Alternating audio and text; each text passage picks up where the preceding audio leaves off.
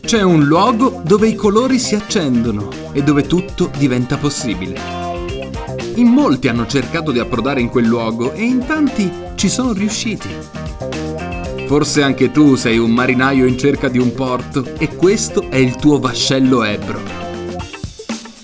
Preparati a vivere insieme a noi un arcobaleno di avventure dal profumo di incenso, che ti farà viaggiare tra eccessi, tulipani e voglia di libertà.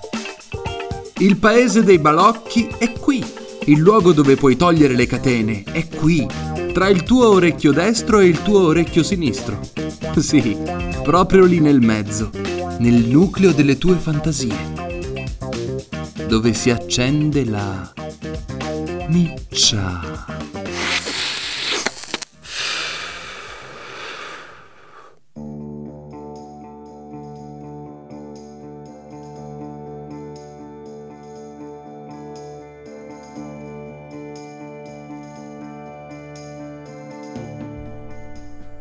Benvenuti. Io sono Samuel Taylor e sono il capitano di questo vascello. Con il biglietto che avete appena acquistato, io e la mia ciurma siamo lieti di ospitarvi a bordo del podcast più disercico del web.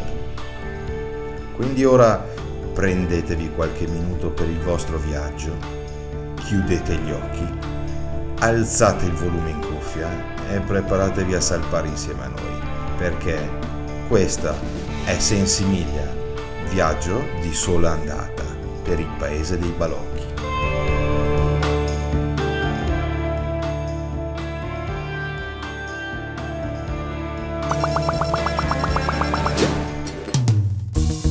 Terza puntata. Il paese dei balocchi.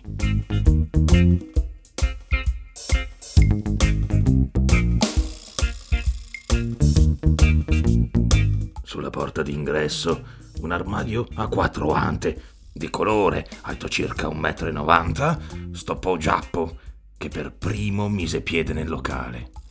I documenti. Cazzo, raga, i documenti. Disse Giappo. Li avete presi su dalla macchina? Il cielo. Autoperquisizione nelle tasche e poi...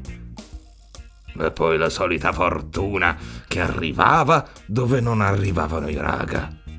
Sempre con la testa tra le nuvole.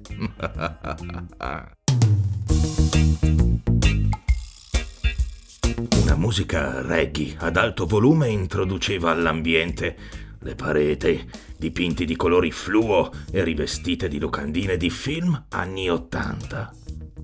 Un lungo corridoio con qualche tavolino che già occupava facce insolite che si rullavano di tutto, nuvole di fumo denso che dipingevano l'aria nel corridoio e alla fine un bancone di legno enorme, enorme tipo, quelli da farmacista.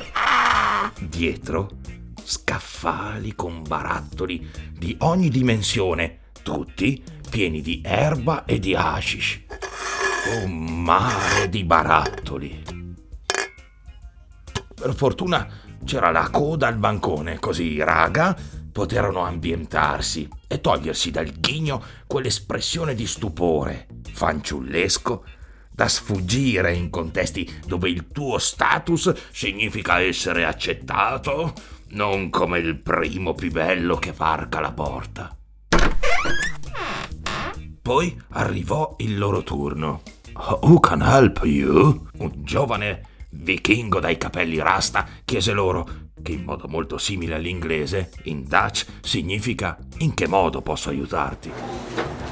Giappo, che amava più l'ashish che l'erba, per quanto poco ne avesse fumato fino a quella vacanza, optò per acquistare il fumo che costava di più. Sul menù che si leggeva vide la lista del fumo, disegnato a pennarello sul bancone e così comprò della Charas. Fumo del quale aveva sentito parlare a Milano da un paio di laureandi in architettura che si vantavano di essere stati in India a Goa. Iron e Frank invece comprarono due sacchetti di Super Skunk. L'erba, che consigliò l'addetto alla cassa del coffee shop, che fece sentire loro il profumo direttamente dentro al barattolo prima di passargliela.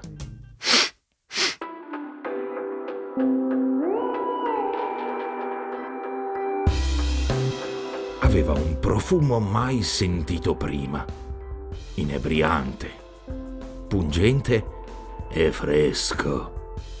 Sì, fresco. Come quel vino un po' ruffiano che si beve in estate bello fresco, che non ti accorgi e dopo un po', bang, ti arriva la bastonata. I raga si sistemarono su un divano. Non avevano ancora incominciato a fumare che erano già fuori come dei balconi. Sarà stata la novità di quel posto magico Sarà stato il fumo passivo che si respiravano da minuti che nessuno parlava. Tutti curvi con la testa china sulle mani operose, pronti a rullare la prima.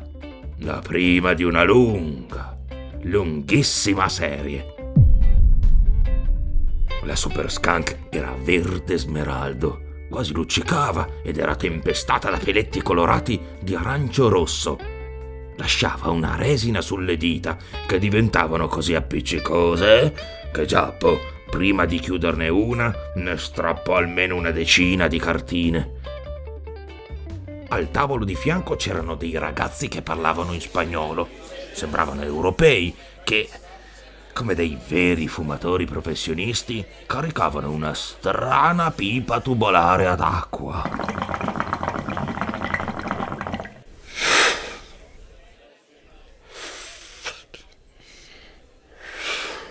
Il bong, i raga, non lo avevano mai visto prima e chiesero, in uno spagnolo molto italianizzato, mettendo la S alle parole in italiano, cosa fosse al gruppetto di ispanici e nonostante i densi fumi verdi si intesero subito e dopo una interminabile spiegazione di qualche secondo i raga si convinsero a provarlo. Uno dopo l'altro cederono tutti in uno stato di sballo euforico e il loro battesimo nella città si completò nel migliore dei modi.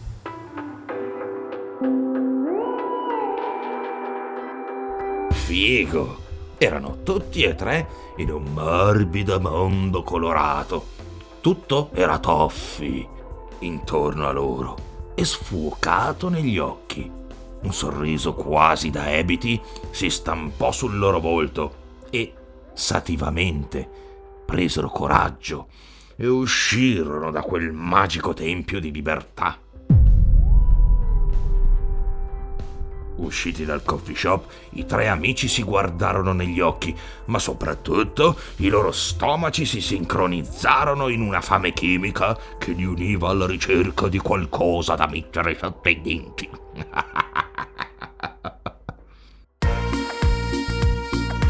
Rientrarono su Damrak, che per intenderci è una strada con un largo marciapiede su di un lato e con negozi e ristoranti che si abbracciano in modo continuativo fino a Piazza Dam.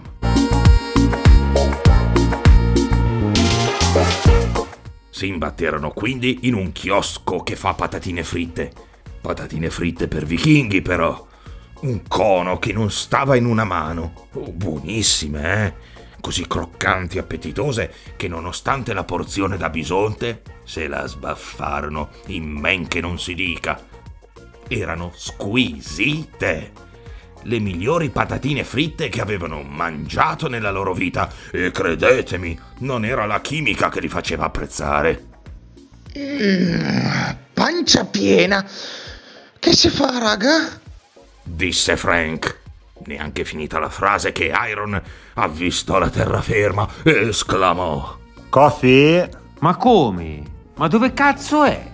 disse Giappo, ancora intontito dal suo viaggio ancestrale tra le braccia della dea Kali. Ed ecco comparire i loro occhi, sotto il braccio proteso di Iron che lo indicava, un palazzo di tre piani, con quella caratteristica facciata degli edifici del centro storico di Amsterdam, a mattoncini faccia a vista, direttamente affacciata sul canale che interseca Damrak. Bello, imponente, The Grasshopper. Era simpatico anche nel nome. I raga non potevano non approfittare. E butta fuori sulla porta d'ingresso non avevano sembianze molto femminili, ma nonostante la loro possanza fisica, Frank, Iron e Giappo erano troppo friendly e ai loro occhi sembravano sirene del mare che li richiamavano a entrare all'interno. Solito check-in ai documenti e si tuffarono in quest'altro nuovo ambiente, così diverso dal Pridami, più scuro nelle luci, molto più grande e con un enorme pub a piano terra. Ma sì, al Grasshopper si poteva anche bere la birra, per la grande felicità di Iron e Giappo, che erano molto più avvezzi all'alcol di quanto non fosse Frank. Sorry, can I drink outside? Disse alla cameriera dai lunghi capelli biondi Giappo, e lei, con un sorriso che avrebbe sciolto un iceberg, annui e fece sedere i tre amici in un tavolino tattico all'aperto. Il posto era all'incrocio della strada che porta dentro il famoso Red Light District. Eh, eh, ma questa è un'altra storia.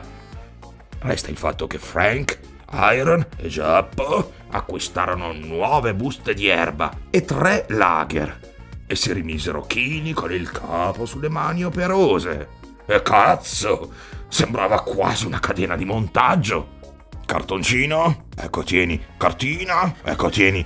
E con ritmi olimpionici la produzione di Verde Viole proseguì con grande foga.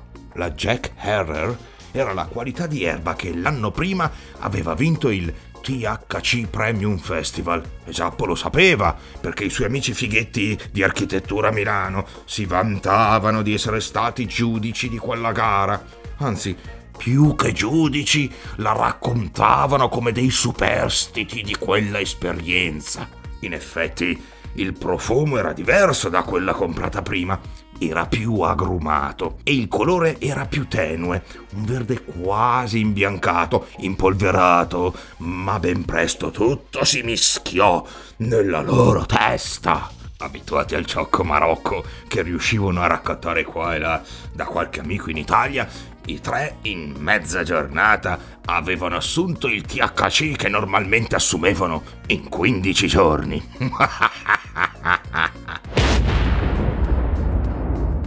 Ma che botta! Non era una di quelle botte asfissianti che ti opprimono e ti rendono negativa l'esperienza di sballo. No, tutt'altro. I raga erano fuori come delle aquile, ma stavano bene. Erano spensierati e soprattutto erano insieme in quello che avevano identificato e idealizzato come il loro personale paese dei balocchi. Dopo la seconda serie di lager, ad Iron venne il barlume della ragione e si ricordò di uno dei caposaldi della vacanza, la prenotazione dell'hotel, che avevano posticipato pensando di farlo direttamente sul posto appena arrivati. Sì, appena arrivati. Erano già le 5 del pomeriggio quando la luce si rifece viva in loro. Il tempo era volato e forse ora erano un po' nella cacca. Gambe in spalla, raga, disse Frank. E pagato il conto con una lauta mancia alla bellissima cameriera olandese, si rimisero in viaggio su Damrak. Per non perdersi troppo, visto lo stato non troppo lucido delle loro menti, decisero di non abbandonare la strada maestra. Ben presto, dopo aver chiesto un paio di hotel merdosi a mezza stella incontrati sul cammino, arrivarono in piazza Dam senza aver concluso nulla. Calma, raga. Disse Frank e maneggiando la cartina geografica indicò un punto, non molto lontano, in Nivedeik Forkburgval penso si pronunci così, o quasi, in cui avevano segnato un hotel quando erano a casa e avevano fatto la loro ricerca. L'hotel non era molto distante, ora c'era solo da pregare di avere fortuna e trovare una sistemazione per le prime notti. Giappo e Frank aspettarono fuori, seduti su di una panchina, e Iron entrò a chiedere. Passati pochi minuti, uscì come se tenesse tra le mani un trofeo sportivo e brandendo un foglio con la prenotazione esclamò Fuori il cash, raga, abbiamo tre camere per tre giorni. Figata! Il fato li aveva assistiti. In poco tempo sbrigarono la pratica del check-in e dei bagagli in camera. Per non perdere la nuova e apprezzata abitudine, uscirono con l'intento di farsi un altro giretto in un coffee shop prima di alzare bandiera bianca e riposarsi alla fine di una lunga e faticosa giornata di viaggio.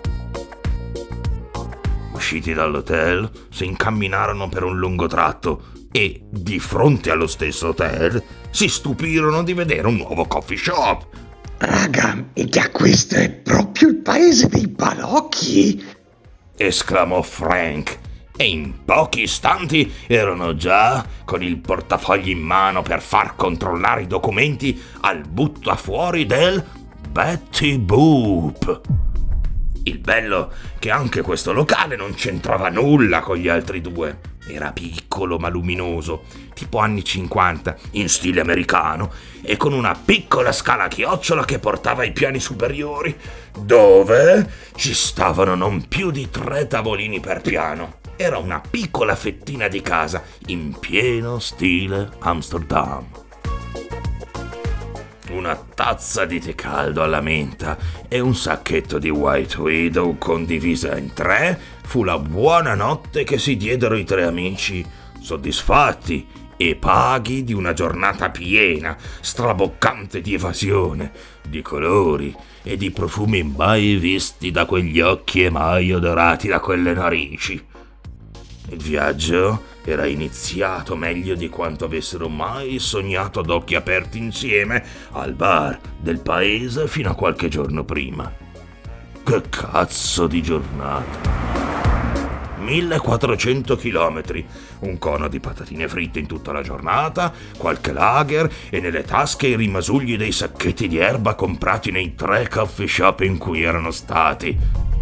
Barcollando tra i corridoi dell'hotel, giunsero nelle rispettive camere, non prima di essersi abbracciati con un'intesa fraterna, o perlomeno è quello che pensarono di ricordarsi l'indomani.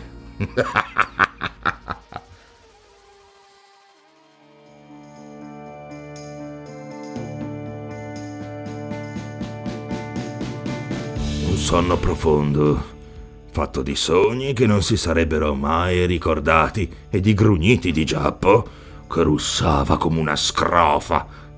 Questa fu la prima notte dei raga, che si svegliarono presto la mattina successiva. Ore sette la sveglia, ore otto tutti giù nella hall dell'hotel. Bisognava sbrigarsi. Amsterdam non poteva attendere e la loro voglia di divertirsi neppure. L'asticella si stava alzando e quel matto di Frank stava per combinarne una delle sue. Dove si stava infilando però ve lo racconto nella prossima puntata, marinai!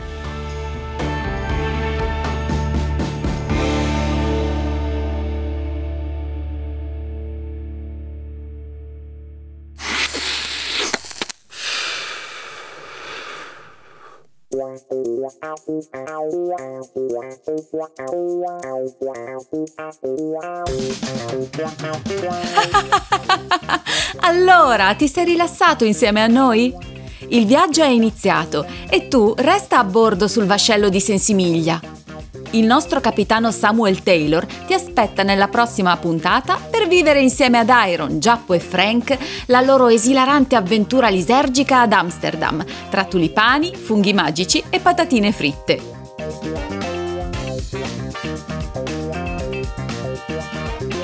Avremmo voluto raccontare la tua storia, perché sappiamo che hai anche tu una tua prima volta ad Amsterdam colorata di arcobaleno, ma non ci hai ancora scritto sui nostri social.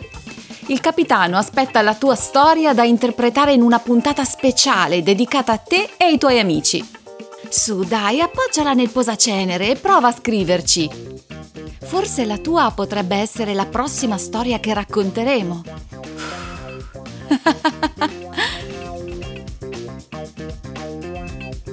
Sensimiglia Podcast nasce da un'idea di Samuel Taylor, 1772. Produzione e montaggio sono di Damiano Crognali. La cover del podcast è realizzata da Marcello Di Maiopia. Grazie dell'ascolto.